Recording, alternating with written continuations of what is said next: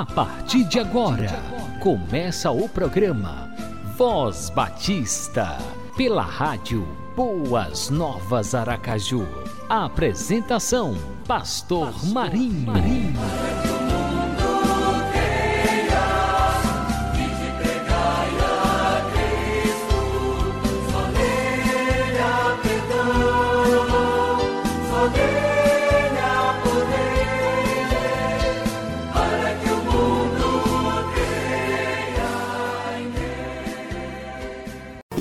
Você que está conectado na Rádio Boas Novas Aracaju. Estamos começando mais um programa Voz Batista. Shalom Adonai Shalom. Que a gloriosa paz do Senhor Jesus esteja sempre presente na sua vida. É sempre bom contar com a sua companhia, com o prestígio da sua audiência.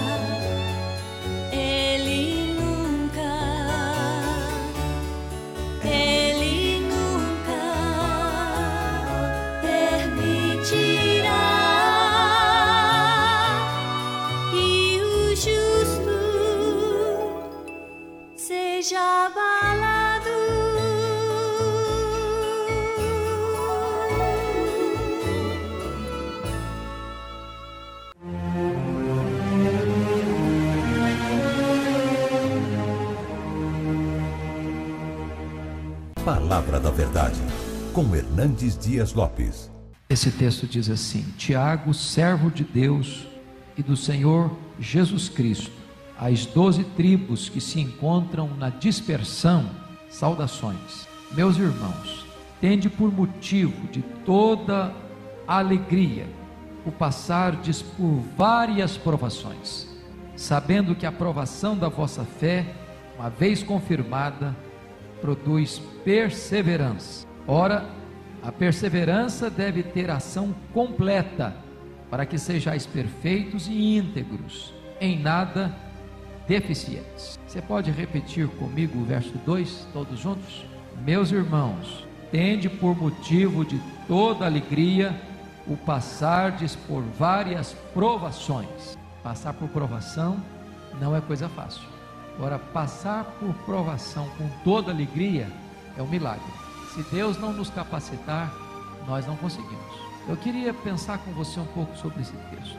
A primeira coisa que me chama a atenção nesse texto é quem escreve.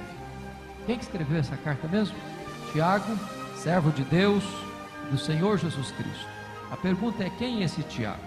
A Bíblia, no Testamento, fala de três Tiagos: Tiago, filho de Zebedeu, que era irmão do apóstolo João, Tiago, filho de Alfeu, e Tiago, irmão de Jesus. Qual desses três escreveu esse texto? Não pode ter sido Tiago, filho de Zebedeu, porque ele foi assassinado antes da carta ser escrita, conforme Atos 12.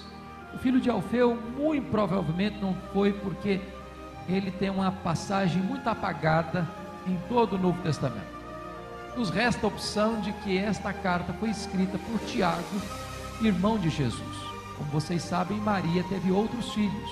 Só que João 7,5 diz que os irmãos de Jesus, durante o seu ministério, não creram nele, eram incrédulos. Eu imagino a dificuldade, cresceram com ele. Jesus cresceu com eles. Jesus tem uma vida normal, natural, como as outras crianças, como os outros adolescentes, como os outros jovens. Jesus era um carpinteiro em Nazaré. E de repente Jesus vai ao Jordão, Jesus é batizado, Jesus começa o seu ministério, Jesus começa a falar coisas impressionantes, fazer milagres extraordinários, e eles ficam muito encantados com aquilo, mas não acreditam. E até o momento em que Jesus morre, que Jesus ressuscita, que Jesus aparece a Tiago, está lá em 1 Coríntios 15. E muito provavelmente é nesta aparição do Cristo ressurreto é que ele tem uma experiência de conversão. E esse Tiago vai se transformar num líder da igreja em Jerusalém. Quando Pedro sai da prisão, ele manda informar Tiago. Já era o líder da igreja de Jerusalém. Quando lá em Atos 15, houve aquele primeiro concílio da igreja, foi esse Tiago que presidiu esse concílio. E agora notem vocês, de incrédulo a crente, de crente a líder, de líder a servo do Senhor Jesus. Eu acho magnífico esse testemunho dele, porque ele poderia ter colocado assim: Tiago, irmão do Senhor Jesus. E não teria mentido se fizesse isso. Mas ele resolve humildemente se apresentar apenas como um servo do Senhor Jesus. Segunda coisa que eu chamo a sua atenção é que nós, como aquele povo, somos um povo especial mas não um povo isento de aflições. Veja para comigo, por gentileza, no verso primeiro ainda, para quem ele escreveu essa carta. Você pode repetir? Tiago, servo de Deus e do Senhor Jesus Cristo, às doze tribos que se encontram na dispersão, saudações. Essas doze tribos que se encontram nas dispersões, da dispersão, é uma referência aos judeus convertidos muito provavelmente lá no Pentecoste, com o sermão de Pedro. Vocês se lembram que havia judeus do mundo inteiro lá, e eles estavam lá, foram convertidos lá. Muito provavelmente a partir do martírio de Estevão, todos foram dispersos, exceto os apóstolos. E agora esses judeus crentes estão espalhados no mundo inteiro, mas não espalhados por uma disposição pessoal. Ah, eu vou morar na cidade tal porque ela é melhor para criar meus filhos. Ah, vou mudar para outra cidade porque lá eu vou ter um trabalho melhor. Aí eu vou para aquela outra cidade porque lá eu vou ter mais oportunidade de crescer financeiramente. Aí eu vou para outra cidade porque é um centro mais desenvolvido, eu vou me sentir melhor lá. Não foi essa a razão. Essas pessoas são salvas, essas pessoas são crentes, essas pessoas elas fazem parte da família de Deus, essas pessoas são amadas por Deus, mas elas estão enfrentando algumas dificuldades. Por exemplo, perderam a sua liberdade, perderam as suas casas, perderam as suas terras, perderam seus bens, perderam seus vínculos familiares. Eles estão vivendo numa, num momento de instabilidade, de insegurança, de peregrinação. Arrancaram suas raízes então deixa eu dizer uma coisa para você. Deus fez de você uma pessoa especial, mas Deus não fez de você uma pessoa imune, livre de problemas. A vida cristã que você e eu abraçamos não é uma redoma de vidro, não é uma estufa. Nós não estamos blindados. Portanto, se você está passando por uma luta, se você está passando por um vale, se você está passando por uma angústia, se você está passando por uma prova, se você está passando até por injustiças no seu trabalho, no seu convívio, no seu contexto, não estranhe isso. Isso é compatível com a sua vida cristã. Aliás, a Bíblia diz que nos importa entrar no reino por meio de muitas, não de poucas, muitas tribulações. Paulo chega a dizer que todo aquele, não alguns, todo aquele que quiser viver piedosamente em Cristo, vai ser o quê? Perseguido. É muito importante relembrar isso, sabe por quê? Porque senão, quando a gente começa a passar por determinadas lutas, a gente começa a murmurar, a gente começa a questionar Deus, a gente começa a questionar o amor de Deus, e gente começa a perguntar: onde está Deus? Por que, que Deus me permite isso? Por que, que Deus está tratando assim comigo? Por que, que não resolve logo o meu problema? Por que, que esse problema se arrasta tanto tempo? Veja você que Tiago está escrevendo a um grupo de crentes salvos em Cristo Jesus, mas estão dispersos. Dispersos. Agora, veja comigo outra coisa maravilhosa. As provações, irmãos, são compatíveis com a fé cristã. Olha o verso 2: Meus irmãos, tende por motivo de toda alegria o passar por várias provações. Por quantas provações você está passando hoje? Tem provação? Está tudo bem com você? Tem luta? Está doendo em algum lugar? Às vezes você também atravessa a madrugada sem dormir. Tem hora que o seu coração aperta também. Você diz: Meu Deus, o que, é que eu vou fazer? Se você está passando por isso, você não é uma exceção. Se você está passando por alguma luta, saiba que o povo de Deus sempre passou por lutas. E nem Jesus nos prometeu a ausência de lutas. Em outras palavras, as tribulações, as provações, as lutas são compatíveis com a fé cristã. Deixa eu dizer outra coisa para você no texto.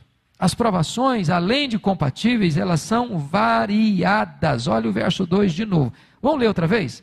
Meus irmãos, tende por motivo de toda alegria o passardes por várias provações. Quantas provações?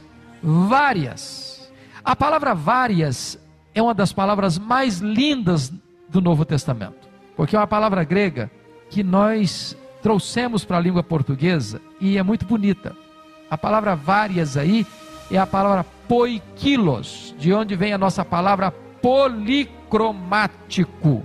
A palavra policromático não é muito fácil também não, mas o que, que significa policromático?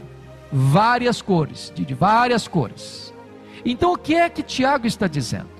Que as provações da nossa vida têm diversos matizes, diversas cores, diversas tonalidades, diversos graus de intensidade. Você e eu já passamos por provações tranquilas, né? Tranquilas. Na linguagem do, do antigo presidente, uma marolazinha. Uma marola. Tem provação que é rosa clara, igual esmalte de noiva. É tranquilo, você passa de letra passa de letra. Mas tem outra aprovação que é rosa-choque. Aí já balança um pouco, já mexe um bocadinho mais. Já tira o seu sono, já tira o seu apetite, já deixa você sem dormir, já angustia a sua alma. De vez em quando você se colhe chorando. Tem outras provações que são cinzentas. O cenário fica pardacento. A providência fica carrancuda. Você olha para o cenário e parece que está tudo contra você. E você não vê saída. Mas tem hora que a aprovação é tenebrosa. Você é como que esmagado por uma avalanche que vem rolando em cima de você e passa em cima de você como um trator. As provações são variadas. Sabe uma coisa? E Deus está no controle. Porque Ele nunca vai permitir você ser mais provado do que você tem capacidade para enfrentar. Não que você tem capacidade de enfrentar, ele capacita você para enfrentar cada tonalidade de prova que vem sobre a sua vida. Eu, eu tive alguns traumas de infância, porque quando eu nasci, eu já minha mãe já estava para morrer e eu também na barriga dela, e Deus poupou ambos. Mas desde que eu me entendi por gente, a minha mãe era muito doente. E nós morávamos numa roça, não tinha estrada, não tinha médico. E quando ela ficava muito ruim, que saía, era muito complicado. E eu ficava apavoradíssimo, eu, eu entrava em pânico, só da possibilidade da minha mãe morrer. Às vezes, quando ela era tirada às pressas, eu ficava desesperado, e eu orava muitas vezes como criança, como pré-adolescente, falei, meu Deus, me leva primeiro, porque eu não aguento ver ninguém da minha família morrer. Eu quero morrer primeiro. E eu fazia essa oração sinceramente. Tem hora que você diz, meu Deus, eu não vou aguentar. Eu não vou aguentar. Eu quero dizer para você que Deus também não prepara você na véspera. Se Deus um dia permitir você e eu passarmos por alguma prova, por alguma luta, por algum dissabor, pode ter certeza, na hora de enfrentar o problema, Deus vai revestir você de forças. Vai. Hoje eu já tive o drama de viver essa situação, de perder pai, minha mãe morrer, perder, o perder que eu digo um termo não é correto, né? E ver partir dois irmãos em 17 dias. E é um drama. Agora, recentemente, a mãe ainda tinha, mas quando Deus permite você passar, Ele vai sustentar você. As provações são variadas. Mas olha outra coisa comigo. As provações, além de compatíveis e variadas, elas também, louvado seja Deus, são passageiras. Pode ler de novo o verso 2 comigo? Meus irmãos, tende por motivo de toda alegria o passardes por várias provações. Não está escrito assim, meus irmãos, tende por motivo de toda alegria o ficardes em várias provações. O passardes. É bem verdade que algumas pessoas passam de avião supersônico, outros passam de trem-bala, outros passam de Fórmula 1, outros passam de automóvel, outros passam de moto, outros passam de bicicleta, outros passam correndo, outros passam andando, outros passam engatinhando, outros até de muleta, mas estão passando, vão passar, vão passar. Então essa prova que você está vivendo hoje, que tá, parece que é agarrada na sua vida, pode ter certeza, vai passar, vai passar. Daqui a pouquinho, esse cenário cinzento vai ficar claro. Eu tive uma experiência muito bonita quando meu pai faleceu. Eu era pastor em Bragança, meu pai morava no interior do Espírito Santo. E eu cheguei aqui em Congonhas para tomar um voo, era de manhãzinha e estava garoando, como é muito comum em São Paulo. E aquela dor no coração, aquele aperto no peito, aquela angústia na alma. Eu acho que quem já passou por isso sabe como é que a gente se sente uma hora dessa. E quando o avião decolou, dentro de dois minutos, ele atravessou aquele nevoeiro denso. E lá em cima, o sol estava brilhando, bonito, muito bonito. E Deus ministrou o meu coração. E disse: Você está hoje com este nevoeiro na sua alma, mas eu sou poderoso para levar você às alturas e mostrar para você que onde eu estou governando, você pode experimentar tudo claro na sua alma, na sua mente, no seu coração. Deus é este Deus que faz isso, porque as provas são passageiras. Você está chorando hoje, amanhã você vai estar celebrando. Às vezes a aquele motivo que está levando você às lágrimas vai ser a razão da sua maior alegria amanhã. Aquele filho, aquela filha que hoje está sendo motivo do seu choro, amanhã vai ser motivo da sua maior alegria. Aquela causa que hoje faz você chorar, amanhã vai fazer você celebrar e dar glórias a Deus. Esse Deus é poderoso para reverter a situação, para transformar vales em mananciais. Mas há uma outra verdade que eu gostaria que você pensasse comigo. As provações são compatíveis, as provações são variadas, as provações são passageiras. Mas agora as provações são pedagógicas. Olha de novo comigo, por favor, o verso 3. Sabendo que a aprovação da vossa fé, uma vez confirmada, produz perseverança. Essa palavra perseverança é outra das ricas palavras do Novo Testamento. Havia duas palavras no Novo Testamento para paciência. Palavra paciência para relacionamentos e a palavra paciência para circunstâncias. A palavra aqui perseverança seria melhor traduzida por paciência triunfadora. Tem gente que tem muita calma para lidar com gente, mas não tem nenhuma calma para lidar com situações, circunstâncias. Tem pessoas que são pacientes com circunstâncias, mas não têm tolerância com gente. O que Tiago está dizendo é que Deus permite essas provas na nossa vida e elas não são por acaso, e elas não são fortuitas, elas são pedagógicas. Elas são instrumentos de Deus para trabalhar em nós. Porque Deus está esculpindo em você o caráter de Cristo. Agora pense comigo que Deus às vezes vai usar algumas ferramentas para tirar algumas lascas da nossa vida. E toda vez que mexe, dói, dói. Agora, para Deus moldar você, para Deus trabalhar na sua vida, para Deus fazer de você uma pessoa parecida com Jesus, qual é a ferramenta, qual é o formão de Deus? São as provas. Não foi diferente nem com Jesus. A Bíblia diz que ele aprendeu pelas coisas que sofreu. E vocês são todos testemunhas disso. Nós aprendemos muito mais nos dias de prova do que nos dias de celebração. Nós nos curvamos mais, nós nos humilhamos mais nós revelamos mais a nossa dependência. Nós nos tornamos muito mais frágeis no sentido de dizer: Deus, eu preciso de Ti. Quando está tudo bem, o ser humano tem a tendência de quê? Botar Deus de lado. Não, eu estou bem, eu, eu, eu, eu sou um bom condutor da minha própria vida, eu sou uma linguagem mais poética, eu sou o capitão da minha própria alma. Eu não preciso de piloto, preciso de Jesus. Aí vem a prova, aí vem a luta e você começa a perceber que você não é tão forte assim, que você não é tão sábio assim, que você não tem tanto poder assim, que você não está tanto no controle assim. E aí isso gera o que? Vulnerabilidade. E nessa vulnerabilidade, o que, que acontece? Eu preciso correr para quem? É refúgio seguro. Eu corro para Deus. E Deus é tão bom que Ele me acolhe, que Ele me recebe, que Ele me restaura, que Ele me consola, que Ele me trata, que Ele me conduz. E Tiago está dizendo isso, que estas provações têm um propósito. Qual o propósito? Você ser uma pessoa confirmada. Provação da vossa fé, uma vez confirmada, produz perseverança. Essa provação da vossa fé tem outra ideia bonita no texto. A ideia aqui, gente, é a ideia de ourives. Quando um ourives vai pegar um metal, esse metal tá o quê? Tem o quê? Determinadas impurezas. Então, quando se joga esse metal no cadinho, no fogo, esse metal podia reclamar, falou, mas puxa vida, o que está fazendo comigo? Mas o fogo vai fazer o que com o metal? Vai purificar, vai tirar as impurezas, vai valorizar ainda mais o que é legítimo, o que é puro, o que é genuíno. É isso que Deus faz. A prova não destrói você, a prova purifica você. A prova fortalece você. Você não sai da prova mais fraco, você sai da prova mais forte. E aqui nós temos que fazer uma distinção entre tentação e provação. Deus não tenta ninguém, Deus prova. Satanás não prova ninguém, Satanás tenta. Deus prova você para tirar o melhor de você, Satanás tenta você para tirar o pior de você. O projeto de Deus é aperfeiçoar você e fortalecer você. Por isso, ele prova, para que você seja como ouro depurado. Agora veja o último verso.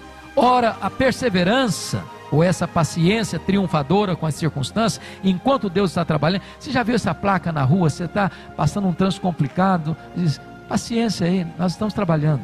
A sua vida tem uma placa. Deus pôs essa placa na sua vida. Calma, eu estou trabalhando. Não fique impaciente, não. Deus está trabalhando. E enquanto Deus está trabalhando, parece uma bagunça. Já percebeu isso? Passa na rua, está uma bagunça. Mas daqui a pouco você passa lá, está tudo em ordem, tudo bonito, tudo restaurado, tudo refeito, fica melhor. Deus está trabalhando. E o texto diz assim: ora, a perseverança deve ter ação completa, para que sejais o quê? Perfeitos e íntegros, em nada deficientes. Sabe o que Deus está fazendo? Na linguagem lá do, do Pedro, que era pescador, Deus está pegando a sua vida como uma rede, está remendando essa rede. Tem determinadas buracos na nossa vida, tem determinadas áreas da nossa vida que precisam ser tratadas. tratadas. E Deus então está trabalhando assim. Para quê? Para que você e eu sejamos perfeitos e íntegros, em nada deficientes. As provas estão chegando para Deus tratar determinadas áreas da nossa vida. Para que aquela área que estava vulnerável, aquele flanco que estava aberto, aquela situação que era um risco, um perigo para a nossa vida, sejam tapadas. Deus está trabalhando em nós. Agora eu quero concluir voltando para o verso 2. Meus irmãos, tende por motivo de toda alegria. E aí eu e você precisamos pedir perdão para Deus nessa tarde. Porque via de regra, como é que a gente lida com a prova?